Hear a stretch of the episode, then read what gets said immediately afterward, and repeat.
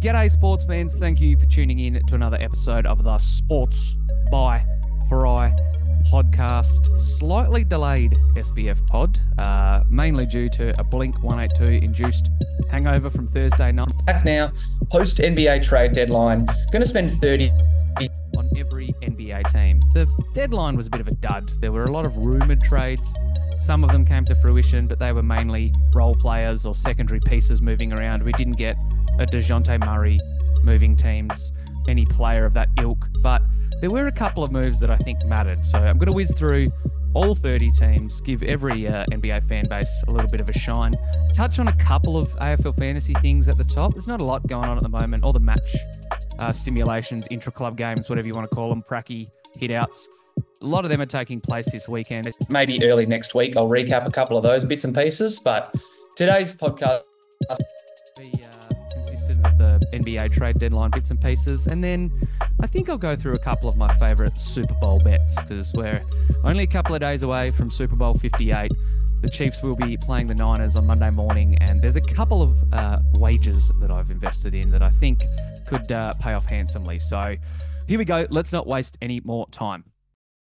Before I get into the NBA stuff, like I said, there's not a lot to report on AFL fantasy wise, but I am popping on the Twitter Spaces with Bales and Timmy Guest tomorrow.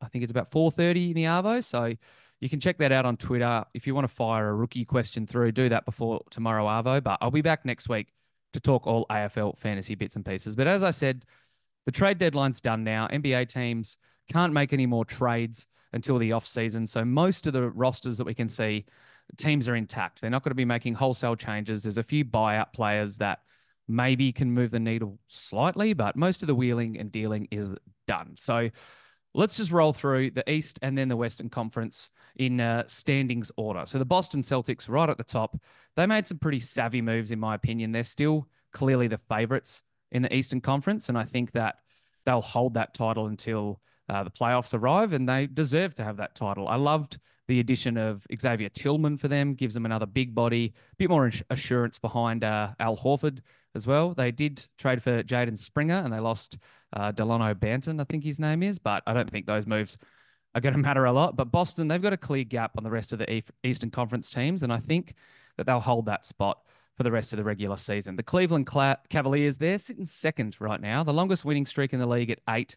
They've won 17 of their last 18, so you can understand why they didn't make a lot of moves. There was some rumors maybe Isaac Okoro would be on the move, or other bits and pieces like that might get switched. Like I said, some role players potentially, but no, they've stood pat, and I'm kind of glad. Evan Mobley's looking all right in his return. Darius Garland's still looking a bit rusty, but Mobley's taken and making some threes, which encourages me. The Milwaukee Bucks, they made some minor moves. They essentially swapped Pat Bev for Cameron Payne, which I think is honestly a little bit of a mini upgrade. Pat Bev does love to hype up the fan base, and I think that his team in the playoffs can get you a third of a win, maybe half a win.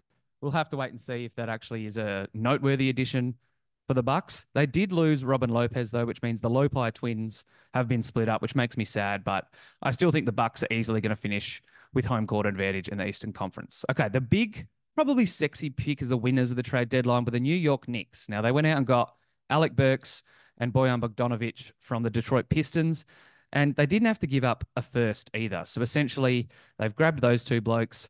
They brought in Precious Achiuwa and OG Anunoby as well. We know about the injury issues that's going on with Mitchell Robinson. Maybe he'll get back this season or not, but J-Lo made a good point in saying that they don't really have a superstar. And no offense to Jalen Brunson, he's still a great player, but we'll have to wait and see just how far he can drive them. I've had my doubts about Julius Randle for years, and I don't think that he's a winning type player. So getting all those pieces without giving up a first is great, and now they've got great depth, but let's just see how far the Knicks can go, because I have a lot of optimism surrounding them, but it might just turn out to be the fact that they're a second-tier contender in the Eastern Conference, but watch this space. Philadelphia 76ers were active as well. I did like the addition of Buddy Hield, and I think regardless of how Joel Embiid comes back this year, we're not getting the same JoJo.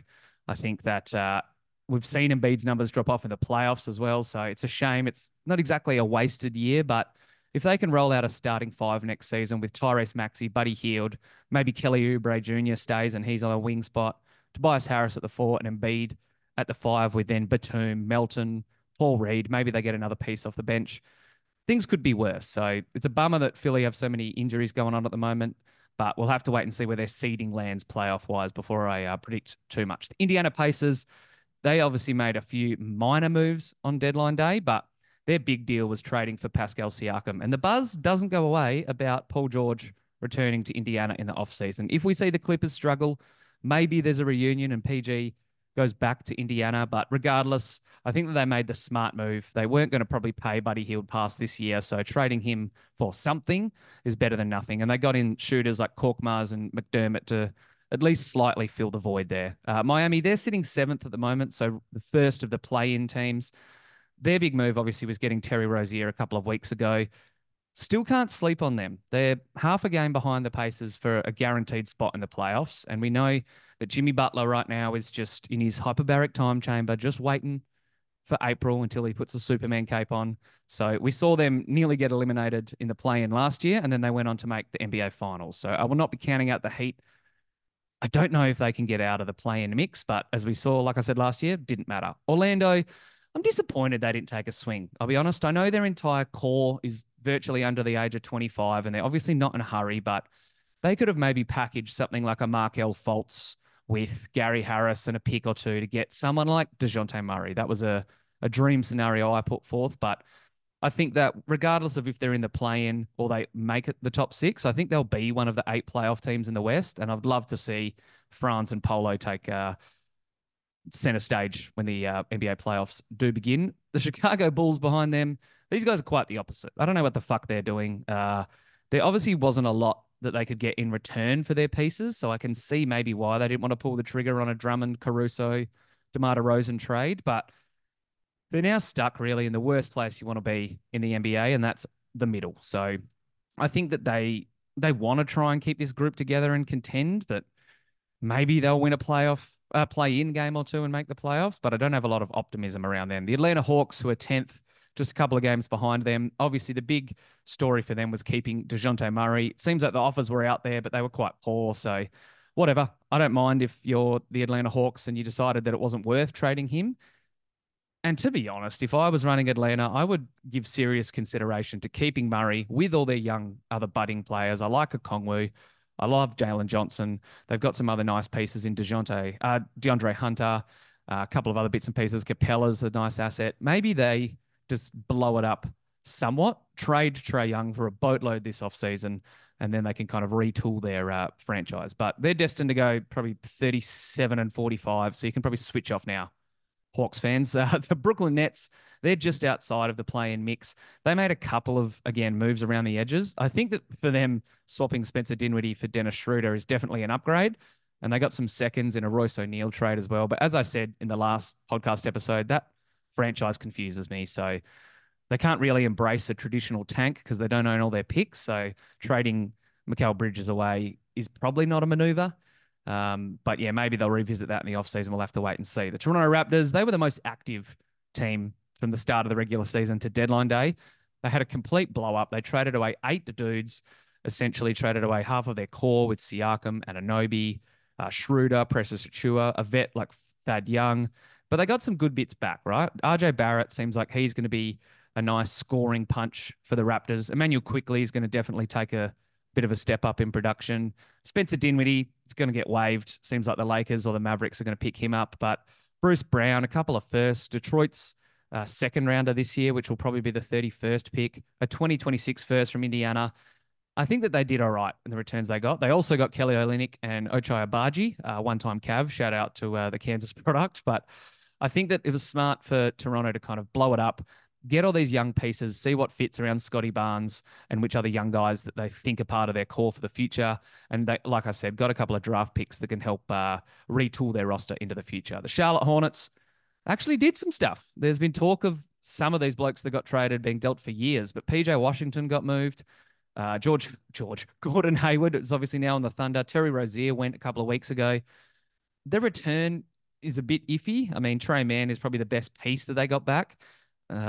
Say what you want about Kyle Lowry. He's probably going to get bored out. Hasn't been playing great either. Seth Curry, maybe he gets bored out. They got a pair of second rounders and a pair of firsts in the deals as well. And I think they deserve credit for kind of picking a lane, right? They could have just kept paying Hayward, paying Rozier, paying PJ Washington, but they've dealt these dudes away.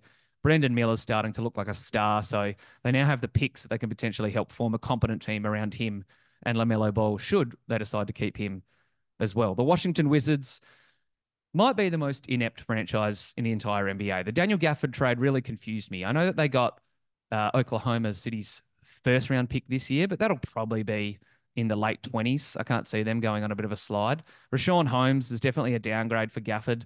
So if you're going to trade a dude like that who probably had real value on the trade market, I reckon if you had have said out there that Rashawn Holmes in a first round is all it's going to take to get Gafford, there would have been other teams that pick up the phone. But yeah, whatever. The Wizards are probably destined to finish in the bottom four in the league. And hey, maybe Jordan Poole will re-find his mojo. Glass half full, right?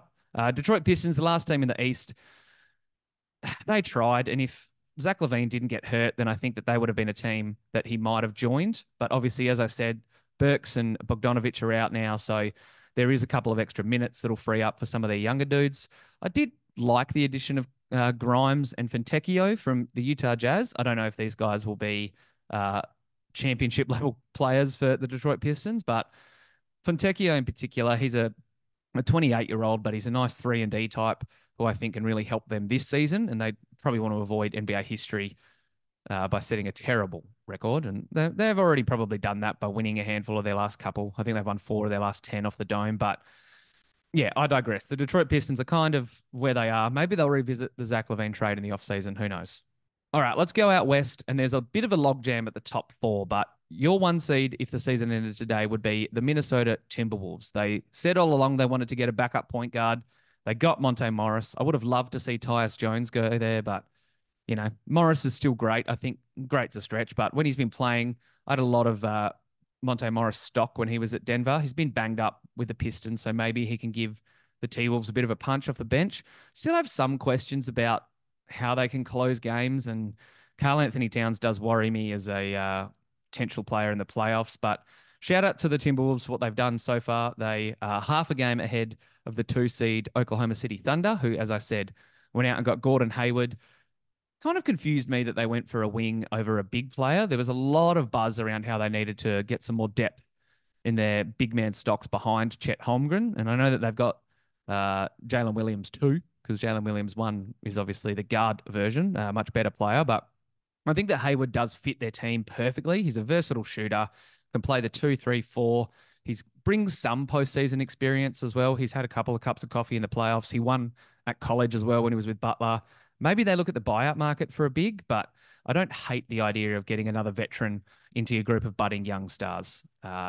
Doesn't move the needle a ton, but I think that adding someone like Hayward can only benefit them in the long run. The LA Clippers, they made their big move when they went out and got James Harden about a month ago. And they're kind of the Cleveland of the West. They've won 26 of their last 32 since early December.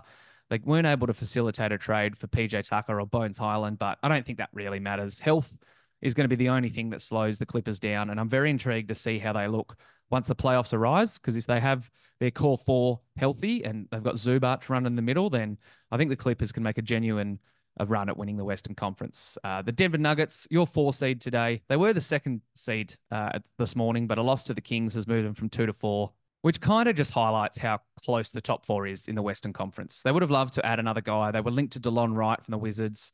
They're capped a little bit by the fact that they're a first apron team as well. So, for example, if Kyle Lowry gets bought out because his salary was over $12 million, they can't sign him. But this team is kind of coasting right now. And we saw them do this towards the end of last regular season, and then they flicked the switch and they were able to win the chip. So I'm not worried about Denver at all.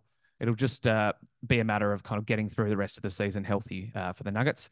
A couple of games separate the top 4 and the rest, but the Phoenix Suns are your 5 seed as of today. They actually made some pretty savvy moves, in my opinion. They added David Roddy from the Grizzlies. They went out and got Royce O'Neal from the Nets as well, which isn't nothing considering the fact that we were concerned about their depth at the start of the season. But I kind of like their 1-7, 1-8 now. And I don't know if it's enough to beat some of the aforementioned Western Conference teams, but I would not be shocked if Booker and Durant and Beal steered these guys to a West Finals appearance. So we'll have to wait and see where their seeding does land, because I think that'll be a factor come playoff time. But they're starting to round into form.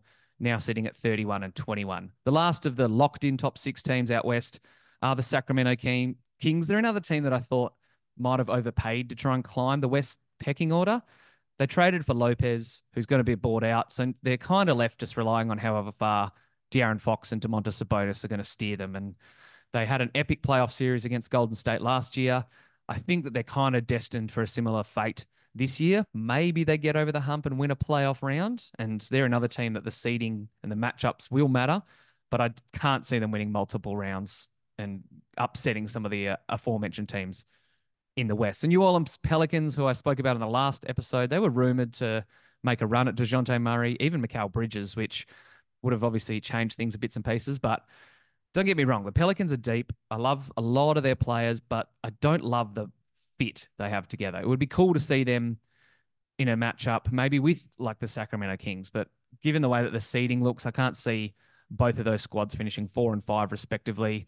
They're probably going to go as far as a healthy Zion takes them, but yeah, I have my doubts around the NOLA Pelicans. The Dallas Mavericks, they were one of the most active teams on deadline day, and I actually like the pieces they got. They obviously flicked Grant Williams out. He couldn't really find his niche in Dallas, and there were a lot of off-court, not issues, because he didn't really have an issue, but it sounded like he wasn't meshing with the rest of the team. So instead, they added PJ Washington from Charlotte, who I think is a great get, versatile forward who can give them a bit of a scoring punch, something that they were hoping Grant Williams can be, but they didn't really have. And then the big win was getting Daniel Gafford. Now, whether he's a starter and Derek Lively comes off the bench or vice versa, I don't think it's a bad idea to have an athletic big who can block shots, rebound, convert shots at a high clip. He might only get you 10 to 12 points a night, but they might all be easy dunks at the rim once Luka or Kyrie gets double teamed. Speaking of Kyrie, it's also worth pointing out that he's only played in 30 of their 52 games so far this season, and they're half a dozen games above 500. But if we look up come playoff time and they're a 4 or 5 seed, I would not be shocked. This group has to do it now, because after all this wheeling and dealing, they're essentially out of draft assets. So watch this space. I will not be surprised if Dallas does make somewhat of a surge up the standings. The Los Angeles Lakers are next. They're stuck without a major move, and you have to wonder how they're going to fare to end the year. We know that last year they made a run to the Western Conference Finals. LeBron James is LeBron James, and Anthony Davis was giving Jokic, I don't want to say fits, but he probably did the best out of any player defending Jokic in the playoffs. So if they have those two healthy, they can cause some havoc. It seems like Spencer Dinwiddie is a candidate to join them as well. Shout out to the Lakers, your useless Sports Buy Fry stat of the night. They did, in their most recent outing against New Orleans, have all 5 of their starters score 20+, which is the first time that's happened since 1993. There's a useless nugget for you to bring up at the dinner table tonight. The Utah Jazz, they're the last of the locked-in play-in teams at the moment. They're sitting 10th. They're weird. I don't really know why that Kelly Olynyk went to Toronto. I feel like there were other teams that probably could have gone after him, and it would have helped their run at a chip a bit more. But the Raptors were the ones that got him, so Utah's not complaining too much. They didn't really net a lot that I like. They got a protected first out of it, and the similar could be said with the Fontecchio trade. They didn't really get a ton of assets, but I like a lot of their young dudes. I love Keontae George. I think that they'll be a team that will probably be in this play-in game mix. It's just a matter of kind of where they finally fall, because they're uber competitive on a nightly basis. Golden State Warriors, I can get why this group felt like they didn't need to blow it up.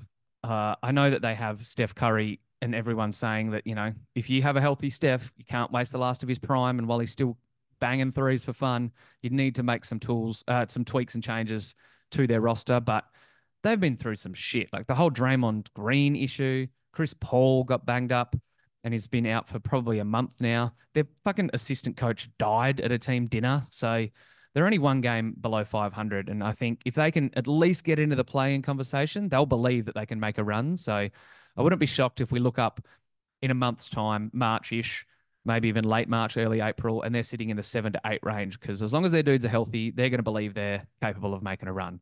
Houston Rockets were largely uneventful, one of the few teams to literally do nothing. I know that at the start of February, they did trade for Steven Adams, and that might help them next year. Maybe they've got Steven Adams so that they can facilitate some other moves, but they're locked in as a bottom 10 team. And I think another draft pick for them, I actually have no idea if they even control their own draft pick this year, but I do like the core that they have. I think that natural growth and progression will come. We saw them get off to a flyer to start the year, so I can see why Houston stood pat at the deadline. The Memphis Grizzlies, they made a couple of moves. Obviously, they aren't going to do much with Ja Morant out for the rest of the year and Desmond Bane injured as well, but they got Yuta Watanabe, they got Chimezie Metu, gives them bench depth, but they did lose guys like David Roddy and Xavier Tillman. So I know which two out of those pairings I would prefer to keep, and it wasn't the one that Memphis currently have. So whatever, the draft pick that they get this year will be a bonus. Let's just turn the page on the Memphis Grizzlies. The Portland Trail Blazers,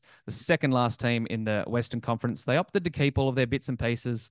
Brogdon was maybe a trade chip, but they elected to hold on to him. Rob Williams got hurt, otherwise he might have got dealt as well. DeAndre Ayton doesn't seem to be having the greatest time in Portland. Jeremy Grant had 49 the night that the trade deadline hit. So I think all four of those guys are nice veterans to have, and it was probably a smart move for Portland to keep some of them around so they're not a complete basket case of a franchise. But yeah, with Shadon Sharp hurt, I can see how Brogdon will help kind of keep them on the straight and narrow for the rest of this season. And they're a rebuilding team, so I can see why they didn't go out there unless they were going to get a motherload offer for some of these dudes and a couple of firsts, which obviously did not happen. It was a good idea for the San Antonio Spurs, the last team, to get Doug McDermott out of there, even if it was for a bag of twisties. I mean, I'm surprised Devontae Graham didn't follow. He's a shooter that can help. I was going to say a contending team, but I don't know if Indiana fit that brief. But regardless, they kind of stood still and didn't do a lot either. So there's a little bit of a bite on all 30 NBA teams. I'm sure I'll check back in with them maybe post All-Star break, or maybe as the playoffs start to round to form and we look at the playoff seedings that matter. Just quickly before I talk Super Bowl, I did release an article looking at all the awards races as well on Thursday Arvo on the Sports Buy Fry website. I will chuck the link to it in the podcast show notes, but essentially what I was looking at for all 7 major awards, are any of them still up for grabs? You know, you look at Defensive Player of the Year, I think Rudy Gobert is going to win that. Unless he gets hurt, that's probably not changing. Most Improved Player, while someone like Kobe White might deserve it more, I think Tyrese Maxey is a shoo-in to win that as well. So there were a couple of awards that I highlighted as the ones who are still open. Sixth Man of the Year is always tricky. Tim Hardaway Jr. is the favourite at the moment, but he has started 10 games and he's averaged 23 points in those 10 games now that they've added Washington and Gafford. And maybe a healthy Kyrie. I wonder if Hardaway Jr.'s points per game numbers stay at that impressive mark. I would love to see someone like Norman Powell or Malik Monk from the Kings win that. Clutch Player of the Year award, you can kind of throw a dart at most of the league stars. I said that I think Steph Curry should win it, mainly because the Golden State Warriors aren't a 10-win team right now because of him. So it feels fitting if he finishes his career with at least one of those trophies. The Rookie of the Year, Wemby's probably going to win that. Let's be honest. Chet deserves to be in the conversation, but nah.